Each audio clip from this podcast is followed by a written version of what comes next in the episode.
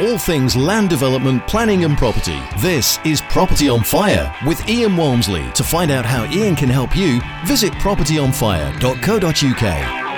Hello and welcome to this week's episode of Property on Fire. So, what do we have coming up on today's episode? As usual, several of you have been emailing in your questions to ian at propertyonfire.co.uk, and this episode is no exception. We have questions this week about an extension and whether Mark can actually do what he's wanting to do. And Jack has a query on whether he can still convert a residential property into an HMO. Also coming up, I'm joined by Darren from Acumen Finance, who will be giving us our monthly update on the property markets. So without further ado, let's get started. But before we do, please do like, review, and subscribe to this podcast and come with me on this property journey.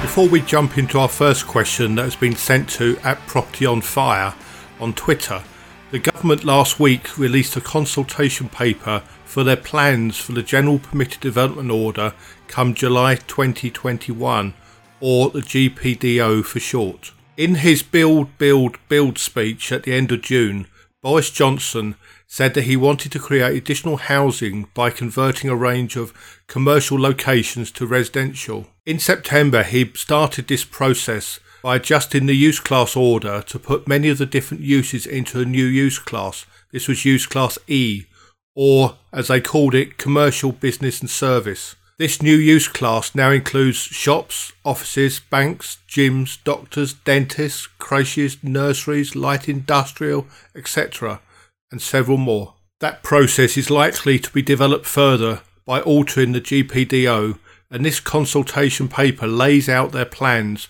and the government is inviting you to respond and give your views on whether this is a great opportunity for developers in 2021 and beyond. The main crux of the consultation paper is the ability to convert any property in use class E to residential. Yes, you heard me right. Any property that is currently in use class E, so any of those I mentioned earlier, to residential. So you can take a restaurant, shop, banks, dentists, gyms, and all those and convert any of those to residential from the 1st of August 2021. This would replace and build upon Class O office to residential and Class M shops to residential. One of the bigger issues with Class O and Class M is that they are both date stamped. In other words, they needed to have existed back in March 2013 for both these. And like me, you probably do not have the ability to go back in time. So anything constructed in the last seven years can't enjoy these PD rights. This new proposal, therefore, is going to bring many existing buildings into play. So perhaps there's a few opportunities there for you to go and start looking for these types of buildings now rather than waiting until it becomes live in August 21. The other limiting factor currently is that Class M is limited to 150 square metres. This proposal is to have no limits. Probably, I guess, due to larger offices, it would be rather hard to put a limit on offices, whereas Use Class E allows for flexible changes within it. And so, if offices had no limits but shops did, by converting a big shop to an office and keeping it in use class E, that shop would now have no limit as an office. Therefore, I don't believe they can just limit part of it to a certain size. It's proposed that the new PD right will apply in conservation areas just as Class O does now, but not in areas such as AONBs triple SIs, etc. Cities such as Bristol are virtually all conservation area, and therefore excluding conservation areas would have a big limit in towns and cities like Bristol, where you wouldn't be able to convert anything under class use class E to residential.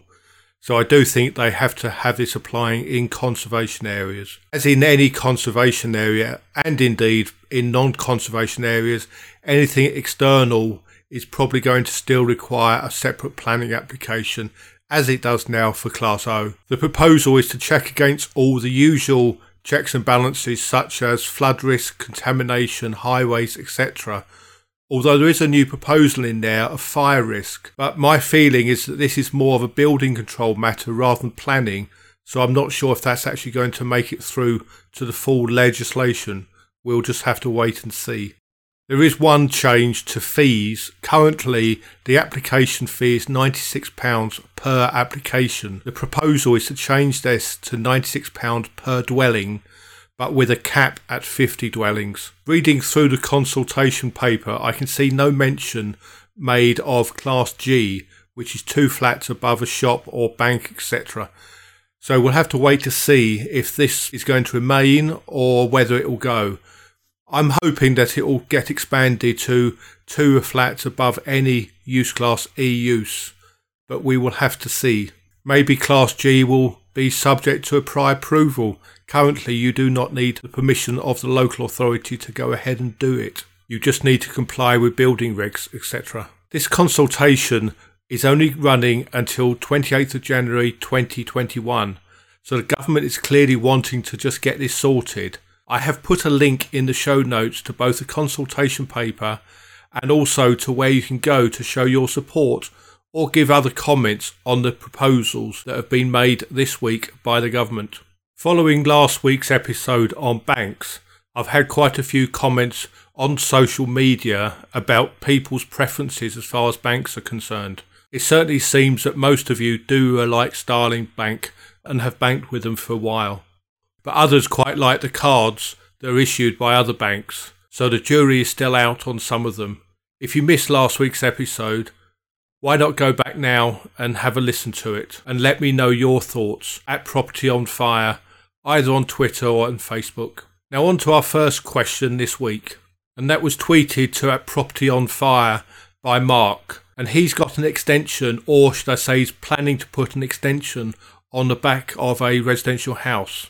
The one issue he has is that he's got a very old outbuilding that has been in existence probably before 1948.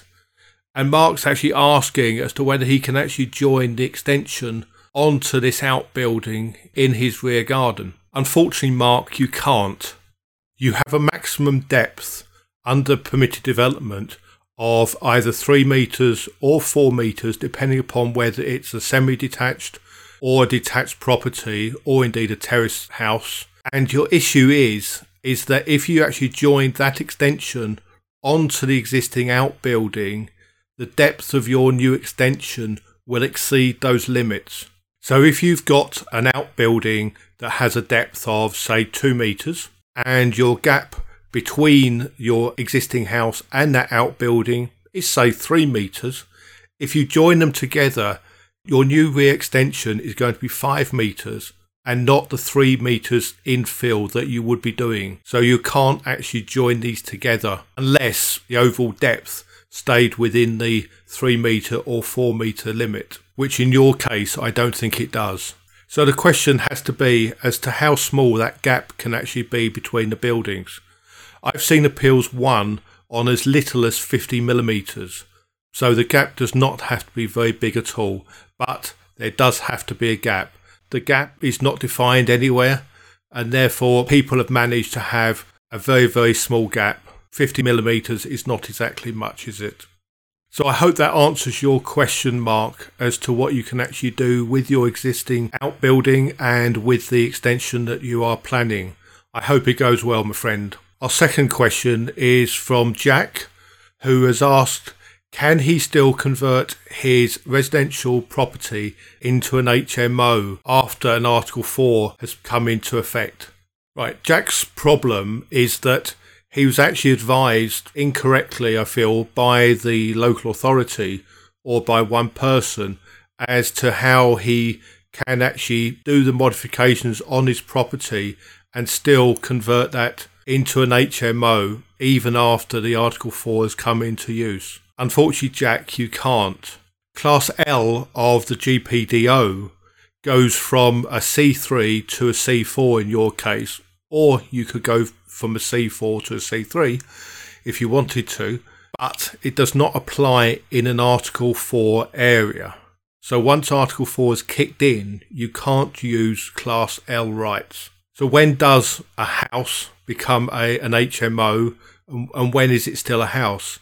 Well, an HMO is from three to six residents. So therefore, once you've got two people in there on ASTs, it's still a C3 residential dwelling.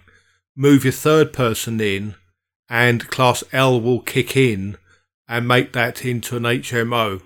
But unfortunately, and I'm not aware of any legislation that one could actually use, if the local authority has given bad advice, they are wrong and they shouldn't have done it. But I'm afraid you are now going to need full planning in order to convert your residential C3 dwelling into an HMO because Article 4 has now kicked in in your area. I'm not aware of any way to get around this, Jack, so I apologise. It's probably not the answer you want, wanted, but it is what it is, I'm afraid. Before we dive into our monthly financial update with Darren from Acumen Finance, I thought I'd give a quick update on our development sites for leading homes. As you're probably aware by now, we have two active sites. One is a 22 unit conversion down in South Devon. This is almost at building reg sign off stage, but we continue to be thwarted by the weather and it's making the rendering very hard to actually complete on the outside of the building. Very annoying this. On our other site in Westward Ho in North Devon, you may remember that we'd actually exchanged on this land in order to build 14 bungalows. Unfortunately, our investor has caught COVID and is not very well, and for various obvious reasons, is unable to actually go ahead with funding his investment to the scheme. As a result of this, unfortunately, we were not able to complete last week on the actual purchase. So the vendors were quite within their rights to actually give us a 10 day notice to actually complete. If we can't complete within these 10 days, these 10 working days, then we risk losing the £125,000 that we have invested so far into this site. We are talking to a few investors that have smaller amounts, anything from 50,000 upwards. And if you are interested in this opportunity, then why not email investor at leadinghomes.co.uk and let's see what we can do together. I'm sure we will get it over the line. The actual planning permission runs out in May, so they do not have an endless amount of time in order to sell and get this land started to be developed. Now, on to our financial update for December. I'm very pleased to have with me today Darren Doe from Acumen Finance, and you will find Darren's contact details in today's show notes should you wish to get hold of him about any of his services he may be able to offer. Thanks, Darren, and welcome to Property on Fire. Think the best place to start is probably going to be residential mortgages, um, as this is quite a big part of the market and something that everyone seems interested in. So why don't we start there? Good news on this front is we're starting to see the lenders relaunching the 90% LTV mortgages, which is a good sign of the overall health of the property market and the residential mortgage market. So, just to give you a bit of an insight here, in March 2020 of this year, the number of 90% loan to value mortgages was about 779. That dropped to around about 56 products in March of 2020. So the fact that these products are coming, starting to come back onto the market is obviously a very good sign that you know things are recovering and the lenders are optimistic.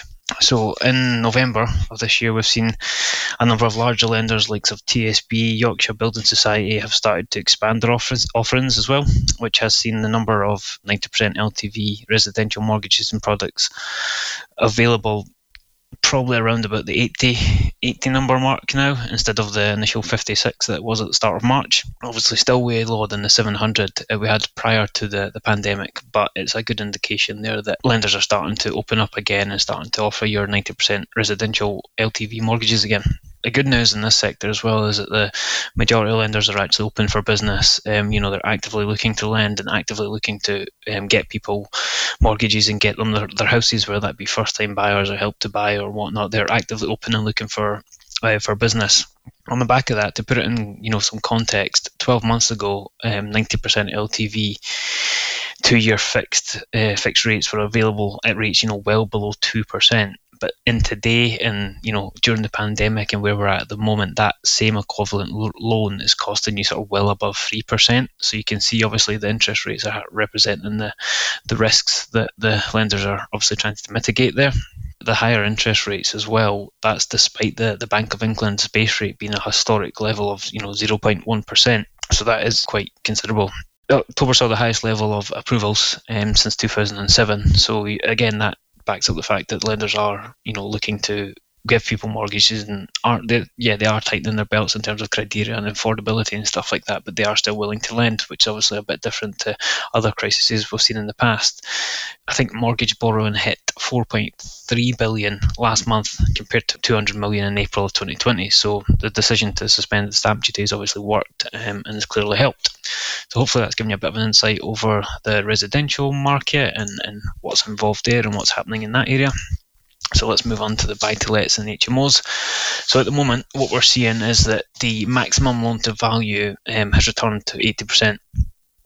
So that's a good sign there again. Um, it had dropped to you know 75%. So there is now lenders offering you the 80% loan to value, which is great. Again, the number of uh, providers is extremely limited. Um, they do have strict criteria, and therefore we're having to manage expectations and um, help out in that in that sense. In terms of buy-to-let lenders and HMOs, the majority of the lenders are back open, um, but the numbers, you know, the number of available products is significantly reduced. Um, obviously, similar to what's happening in the residential market when it went from you know 700 down to 56 in terms of products being offered. The amount of uh, buy-to-let and HMO products have been reduced um, prior to what we had, you know, pre COVID 19. Um, but there are more out there um, and they are starting to come back to the market with other products and stuff like that. So it is a good sign there again. So one of the lenders that we deal with quite a lot together, um, who are often the, the the lender you go to with you know specialist cases, um, they are technically have reopened, um, but they're only dealing with a very select few um, brokers and mortgage advisors. Therefore, you're having to go through what's known as packagers, which um, are quite difficult to deal with and can be quite a hassle to um, work with. On the buy to let and HMO market, service them accommodations and holiday lets, they are still quite difficult at the moment in terms of getting mortgages for for these. But the sort of number of lenders who, who are looking at these types of deals has increased, so they are still out there and still willing to lend on them. But it's not as easy as it probably would have been you know, prior to COVID nineteen. So specialist um, holiday lets as well, non you know limited company. The maximum LTVs you're seeing again are about 55 to 60 percent interest rate, and your starting point is you know 3.9 percent. So again, quite high there. Limited companies, um, buy to lets and HMOs most of the sort of minimum loans we're seeing is 150,000. So anything below that, you're not going to get any kind of buy to let or HMO for a limited company. You're going to struggle with that one. Um, most lenders as well, you're looking for at least you know two years experience um, if you're looking for a buy to let or an HMO via a limited company. And again, your starting rates uh, three to four percent on that side of things overall, the market is a bit more normal um, in terms of how it was to you know back in March of this year. Uh, we have noticed that um, a lot of the legal work is taking a bit longer than it would have normally done prior to of a COVID nineteen and the hassle that's caused. Probably because most of the sort of you know legal side of things are still working from home and not all in office, so it's making these processes taking a bit longer we do still have, and we still are seeing lenders who are willing to look at people who you know may have credit issues. So again, that's not a massive problem there. We there is still lenders who will consider these and still look to work with people who are having these credit issues. I think it was last week or the week before, um, refurbishment to let facilities, particularly uh, Precise's offering, has came back to the market as well. So that's a good sign there. Maximum LTV for that is about 65%. So overall, the, the buy-to-let market is still operating, still there. Lenders are still willing to work with everyone. In terms of bridging and light and sort of you know bridging finance specifically for your sort of light and heavy refurbishments. So again, this market tends to be at the moment split into two different types. So you've got your bank short-term funders and your private financiers. The loan to values for these um, for bridging loans for heavy and light refurbishment has significantly reduced. Your commercial bridging has reduced from sort of maximum of 60% from what was previously 70% loan to value. You can now get 65% uh, commercial bridging loan to value, but the rates will reflect this, so expect them to be, you know, slightly higher than they were. And projects we are seeing as well, projects involving heavy refurbishment can now be funded as well. So, and the, you know, the, the LTVs and interest rates are probably back to what they were pre-COVID 19. So, a good sign there again in terms of bridging finance, yeah, it's we're seeing slightly, you know, lower LTVs, but there is still lenders there who are willing to work with us and willing to, you know, loan to people. So a good sign again. In terms of property development finance and development finance, that sort of thing, again, same thing here. There's still plenty of lenders in this market offering development finance. We're seeing, you know, a lot of inquiries around this area from clients yeah, clients are obviously experiencing delays as well through local authorities and getting planning permission and that sort of thing. So it is taking a wee bit longer, but lenders are still um, looking into this area and still willing to lend on it. Again, another thing that lenders have always been very precise on is you need to have the experience in this field. They won't look at anyone who doesn't have experience in this field. Um, so if you you know gather that experience first before you start looking to take any kind of property development finance, overall lending um, yeah has reduced slightly since you know July of this year. You're talking typically six to seven point five percent you know yearly cost. So yeah, it has come down from what it was, but obviously still a wee bit higher. In terms of the the minimum contribution levels as well, they are getting back to what was seen you know prior to COVID nineteen. So your loan to uh, GDVs again back at seventy percent, and your loan to costs are about eighty percent we are seeing um, more need for use of mezzanine finance to cover those gaps as well. But again, this would be very dependent on your principal funder. So yeah, again, very optimistic in this side. There is still lenders there in the market offering development finance. Should you need it or should you require it? In terms of your commercial mortgages, yeah, specifically for this, we'll say semi-commercial. This is one of the areas that's been badly affected at the moment. The market is still quite difficult especially uh, commercial mortgages for investment purposes. Um, first-time landlords, so people with no experience. The majority of you know lenders who would pre-COVID nineteen perhaps accepted first-time landlords have withdrawn. Um, so yeah, if you're a first-time landlord for you know your semi-commercial mortgage, it's probably not going to happen at the moment. If you do have a sort of residential portfolio and you're a first time commercial landlord, then there, there is some lenders who are a bit more supportive of this. So, likes of Shawbrook, Interbay, Counties and Country, um, that sort of thing, they will look at this providing you've got the residential portfolio to go along with it. One thing that um, we're seeing from most of the lenders in terms of commercial mortgages for semi commercial products is it's got to be income generating right away it has to have you know a tenant or a tenant that will be in there by the date of completion. They won't look at anything that's not income generating just now. So that's an important note there. If you're looking at semi-commercial property then make sure there's you have a tenant in there or a tenant lined up because no lenders will look at it currently. If you're a you know experienced landlord in terms of commercial landlord experience, the market's a lot more supportive. Um, we're seeing maximum LTVs of about 70% from your likes of again your Interbay, Shawbrooks, these types of people. So if you're a commercial landlord, you've got experience, the market is open and willing to work with you on that. In terms of yeah, key areas to consider just now for commercial mortgages, it needs to be income generating. It has to be income generating, and most lenders want to know as well how long the commercial tenant's been in there for play, uh, been in place for. If it's not a long sort of, it's not income generating, most commercial mortgage providers won't look at it. A lot of lenders also want to understand the impact of COVID 19 has had on tenants as well. So, you know, are they open? Have they been able to work? Has the rent been paid? Or is any sort of arrears reduced rent agreed? That sort of thing.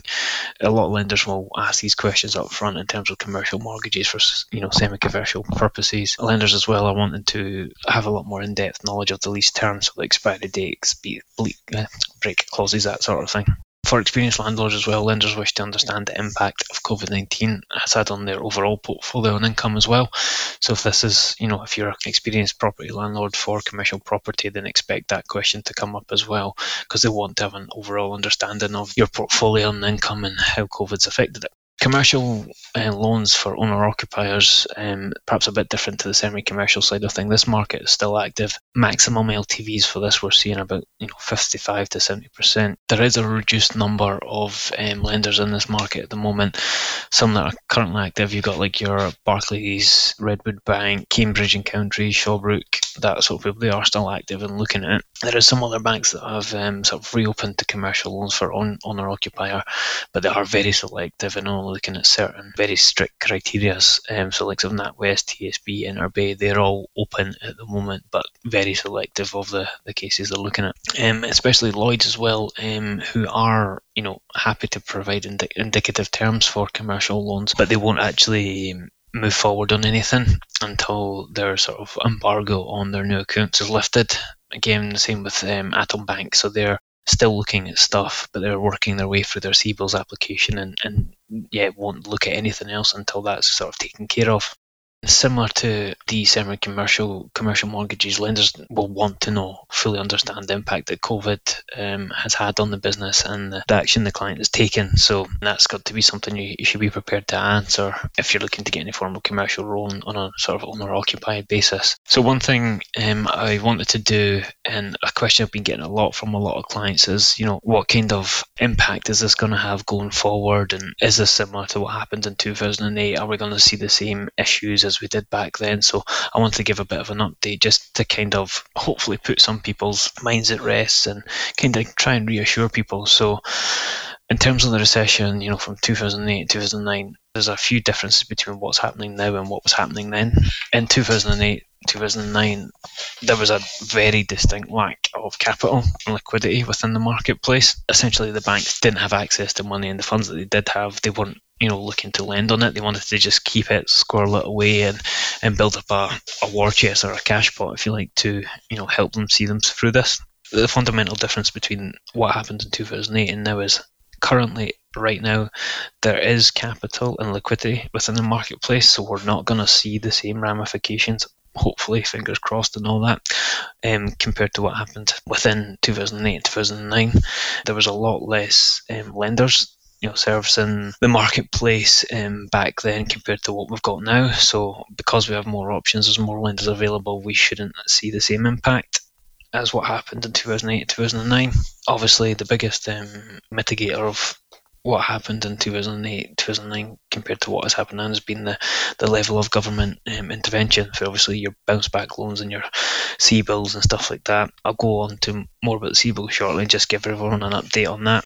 Those um, injections of funds and, and capital again into the market has hopefully helped to mitigate some of the issues that we saw emerging from the recession in 2008 2009 as I mentioned, in terms of CBILS, I just wanted to kind of give a bit of an update on that as well for anyone that might be interested in the business bounce back loans and the CBILS and stuff like that. So at the moment, um, both of these the, are still currently in place, and the schemes are due to end on the 31st of January 2021, with all the facilities to be drawn down by the 31st of March 2021 as well. Again, no news of yet if that will be extended or um, you know any further extensions to that. So at the moment, take those dates as they are, the 31st of January for the scheme to end, and then all the drawdowns have to be done by the 31st of March 2021.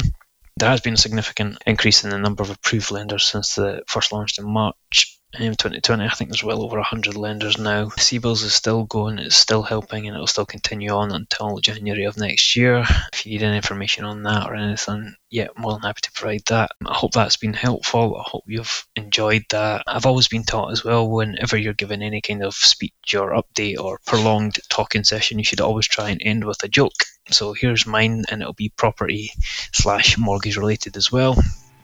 So here's my joke for this week. Why was the mortgage so clingy? It hated being alone. Yeah, there you go. How was that? I bet that was the most cringe-worthy thing you've ever heard. Anyway, I hope that's not too bad, and I promise if you do call or email me, you won't get jokes like that every single time. I hope that's been helpful, and I look forward to hearing from you. Thanks, Darren, for that update this week. I hope you've enjoyed today's show. Thank you very much to Darren for his very insightful property update on the financial side of things. And you can find his contact details in today's show notes. You can also find links to the consultation paper and also to the actual place where you can go and leave your comments before the consultation closes on the 28th of January 2021. If you have enjoyed today's show, don't forget to rate us, review us, and subscribe via your favourite podcast app. And if you didn't enjoy it, then please still subscribe But let me know how I can actually improve this podcast for you. Don't forget you can tweet me at Property on Fire. So if I can help you in your journey, then please do get in touch. Have a great week and keep safe. Property on Fire with Ian Walmsley. Please use your podcast app to rate, review, and subscribe to the show. And if you'd like a question answered on a future episode, email ian at propertyonfire.co.uk.